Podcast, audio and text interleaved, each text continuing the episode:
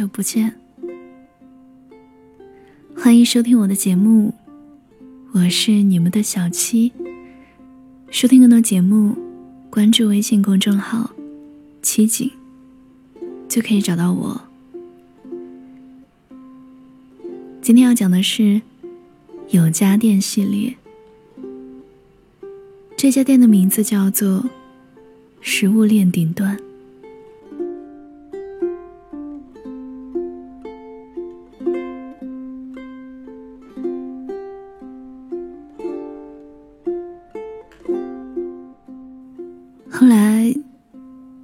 见过前任吗？前不久，跟一个姑娘在抚顺路批发市场对面一个屋顶上的露天餐厅聊天。我问过她这句话。后来，你见过前任吗？她笑着说：“听说，他终于如愿以偿的升职了。”我也凑合，开了这一家餐厅。有时候，你去跟生活碰撞反弹之后，想告诉他：“你看我现在过得多好，能吃辣了，不失眠了，不任性了。”可是，生活再也没有给你一次机会展示给他看。你甭管这座城市有多小，分开后，就再也不见了。生活还是要继续。你后来只是活给自己看了。也许一开始你还赌气要过得很好很好，让他后悔。我问他，这家餐厅为什么叫食物链顶端？明明是素食馆。他笑着说：“有的人天生就是食肉动物，而有的人无论怎么努力。”最高就是食草动物。我们都以为自己站在食物链最顶端，其实走出自己的食物链，才知道，食肉动物和食草动物相爱，天生就是互相伤害。你看，老虎和兔子在地上奔跑，多可爱。可是，兔子在逃命。那是一种命运，对另一种命运的掌控，天生就不公平。大概我这种人，天生就是爱情里的弱者吧。我要很努力，很努力去喜欢他，才能得到他的一点点关注。被我喜欢着，他也挺累吧。应该是分手后很久很久吧。姑娘见过一次男生。那天，他们在拥挤的地铁站。她在下车，男生在上车。擦肩时相互愣了一下。姑娘下了车，转身看着男生。男生站在车上看着她。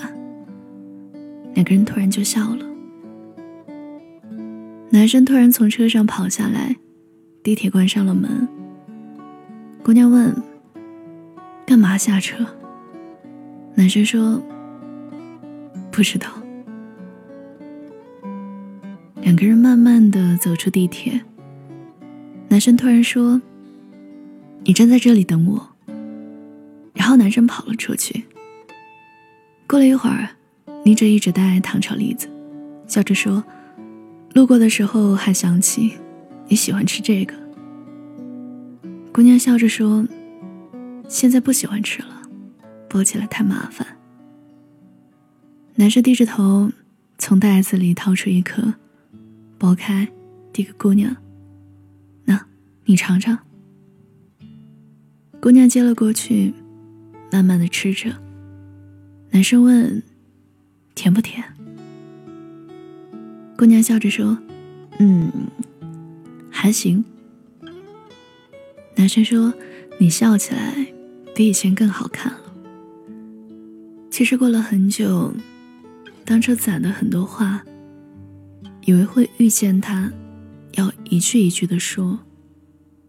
但是真正见到他的那一刻，早就放下了。你看，曾经的风起云涌，最后也会变成没话找话。男生问：“一起吃晚饭？”姑娘说：“好呀。”男生又问：“你想吃什么？”姑娘说：“嗯，火锅吧。”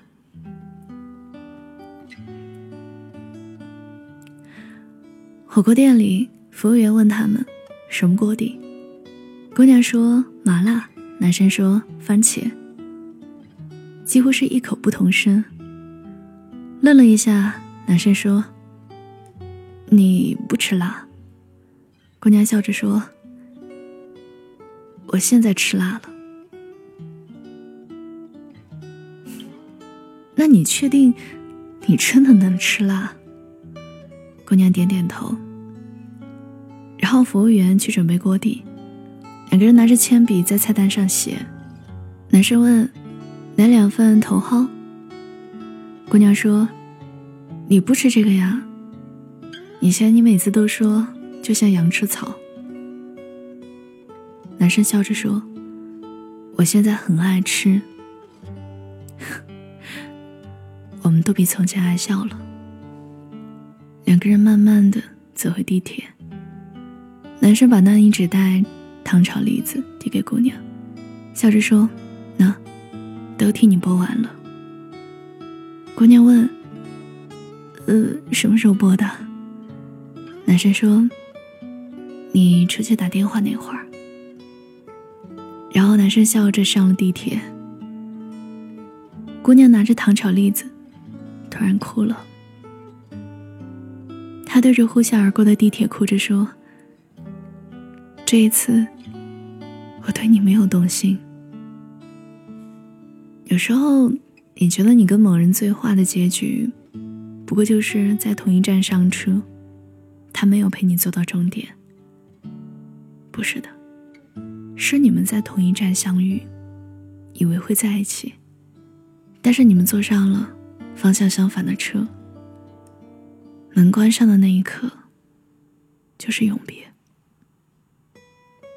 你甭管这座城市有多小。分开后，真的很难再见了。好好告别，也是一种爱。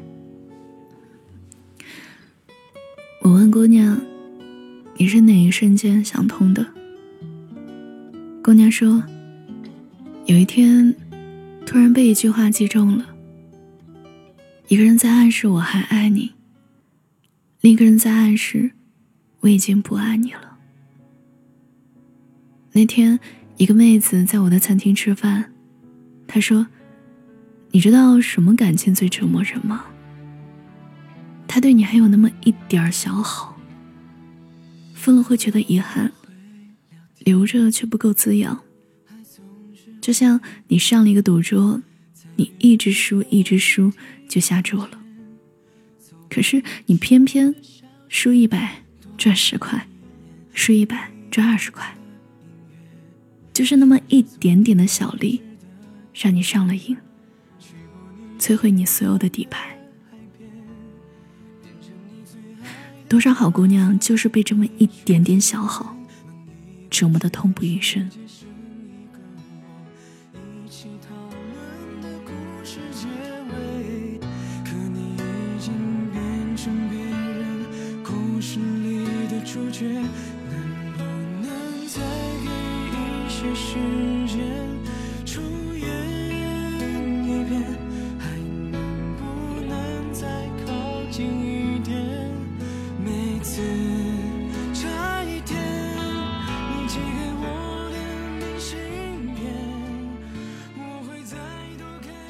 有时候你觉得为他改变了很多很多，感动了自己，其实倒不如说，你见到了一种生活。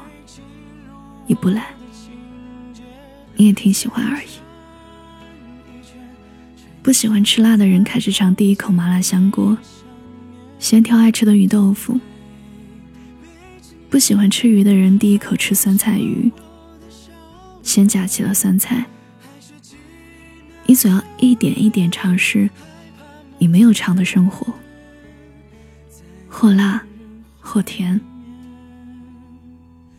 时间真好，它会让你得到一点东西，也会让你放下一些东西。